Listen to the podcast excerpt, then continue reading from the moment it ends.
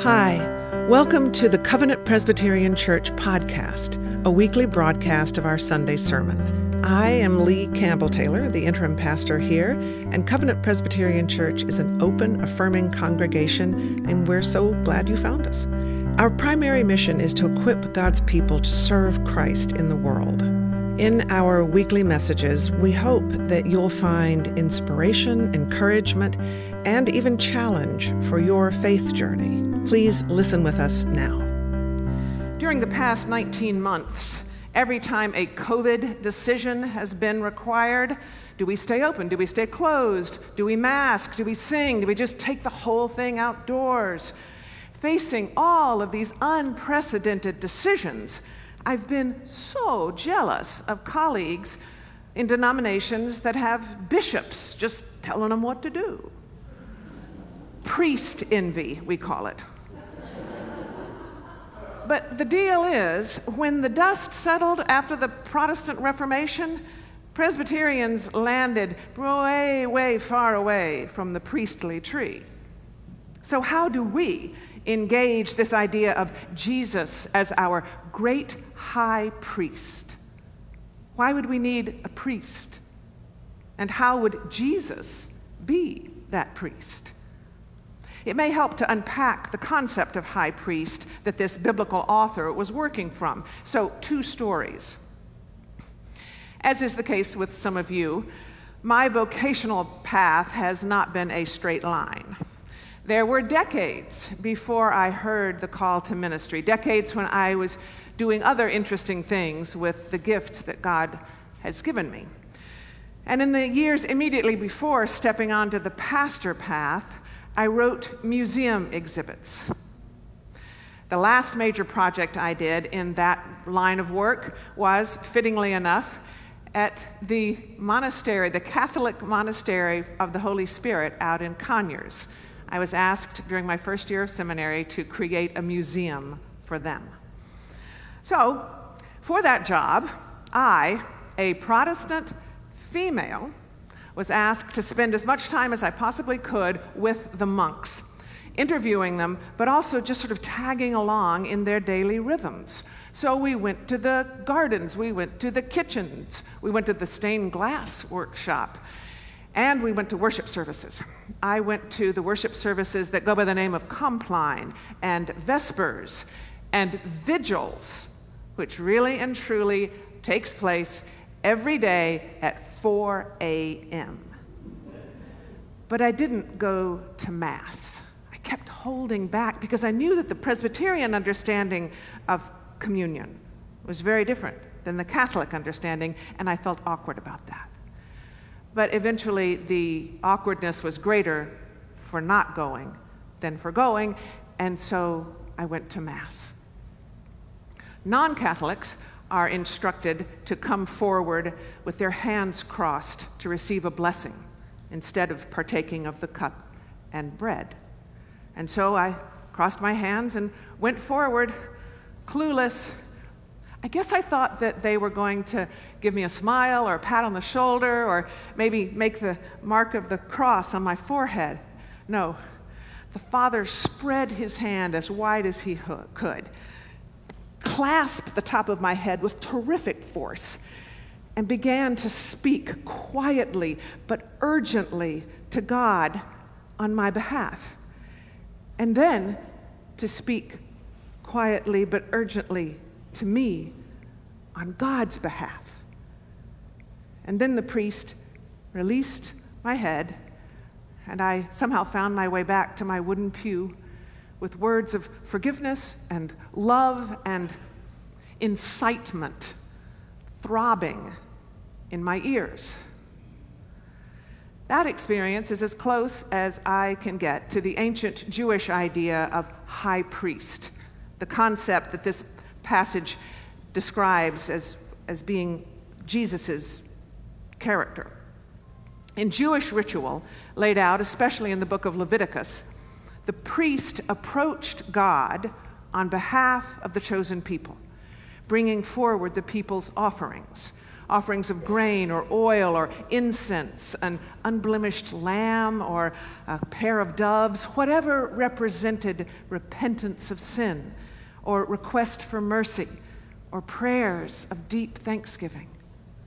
On behalf of the people, the priest carried these offerings to the altar, which is to say, into the presence of God. And then, returning to the people, the priest reminded them of God's ongoing activity in the world. With that in mind, here now my second modern image for this role, also courtesy of the Roman Catholic Church. Archbishop Oscar Romero the El Salvadorian human rights activist, who is now a saint, was killed by a sniper's bullet in 1980 while standing at the altar to serve communion. The day before his assassination, Archbishop Romero prayed for the poor, as he always did. And then he boldly addressed the military, saying, In the name of this suffering people, I beg you I beseech you, I order you in the name of God, stop the repression. A high priest goes to God on the people's behalf. That's Romero praying for the poor. And a high priest also goes to the people on God's behalf. Romero, at the cost of his life, calling oppressors to change their sinful ways. The epistle to the Hebrews asserts that that is what Jesus does. Jesus, who set his face toward Jerusalem, toward the cross that killed him, toward the tomb that could not hold him. Jesus, the writer notes, has passed through the heavens and now carries into the presence of God not sacrificial animals or incense, but the realities of human life. And Jesus does this as one who understands what it is to be human, because Jesus was human. So it is with real compassion that Jesus carries into God's throne room all of our brokenness and neediness, our joys and tears, the hopes and fears of all our years. Furthermore, like any earthly priest connecting people to God and God to people. Jesus not only presents humanity to God, but also reveals to us God's character. On behalf of God, that almighty mystery, whom Scripture tells us again and again, will judge us. On behalf of God, Jesus shows us God's righteous yet gracious face. So, when we, like Job in the text that Claude read, when we are needing God, seeking God, and yet, like God, aware that we have cause to fear God's judgment, we are to trust that gracious face, that God with us face. Which is not to say that its graciousness lets us off the hook. No. In fact, God's grace seeks to transform us. As the book of Hebrews says, the Word of God is living and active, sharper than any two edged sword, and by it we are laid bare to the eyes of the one to whom we must render an account. Only the grace of our great high priest redeems us even as it inspires us to live worthily in the holy light of God. Now, in case it needs to be said, let me say that none of this is to suggest that Jesus and God are separate, nor is it to say that God used to be mean, but then Jesus came along. Please, church, let's never, ever read the Bible that way. The thing is that when we're talking about God, we are stretching beyond the limits of language. We can never fully understand or express God. And so the Bible keeps nudging us to consider God from yet another angle.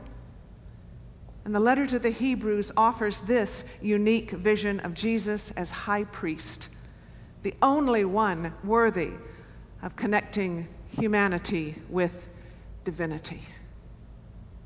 It is because Jesus is our high priest that our text urges us to hold fast to our confession.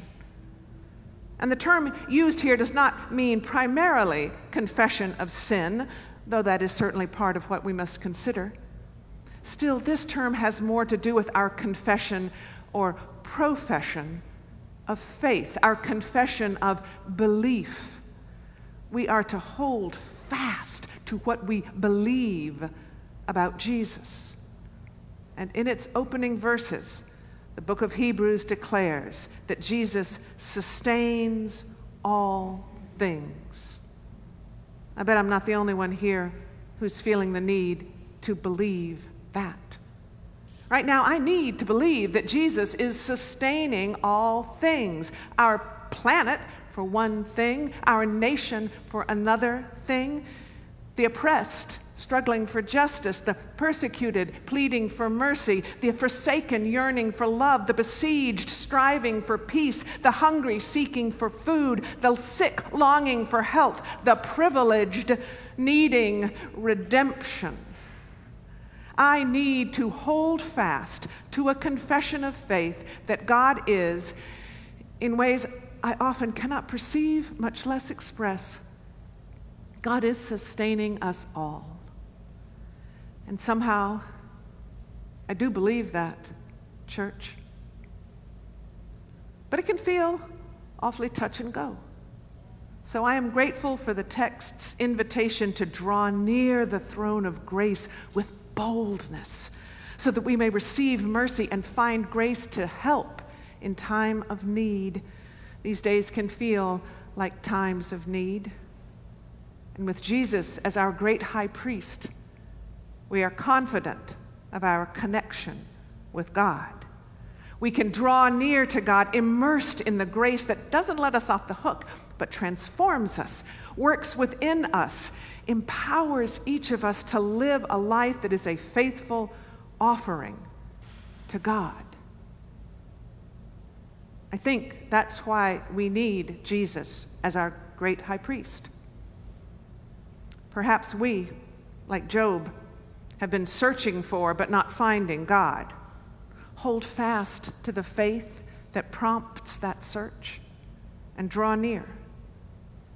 Perhaps we have felt the penetrating sword like justice and judgment of God. Hold fast to the promise of mercy and draw near.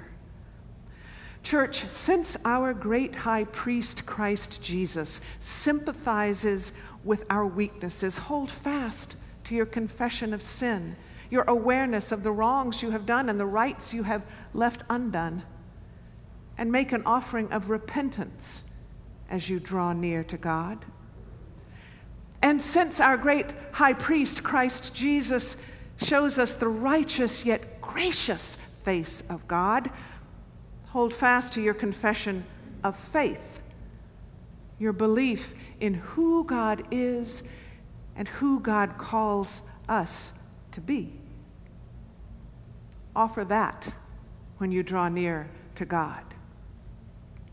Whatever our circumstances, we can be assured that Christ Jesus came to us on God's behalf and goes to God on our behalf, connecting us with the grace that redeems us and transforms us and empowers us to live faithfully in the sight of God.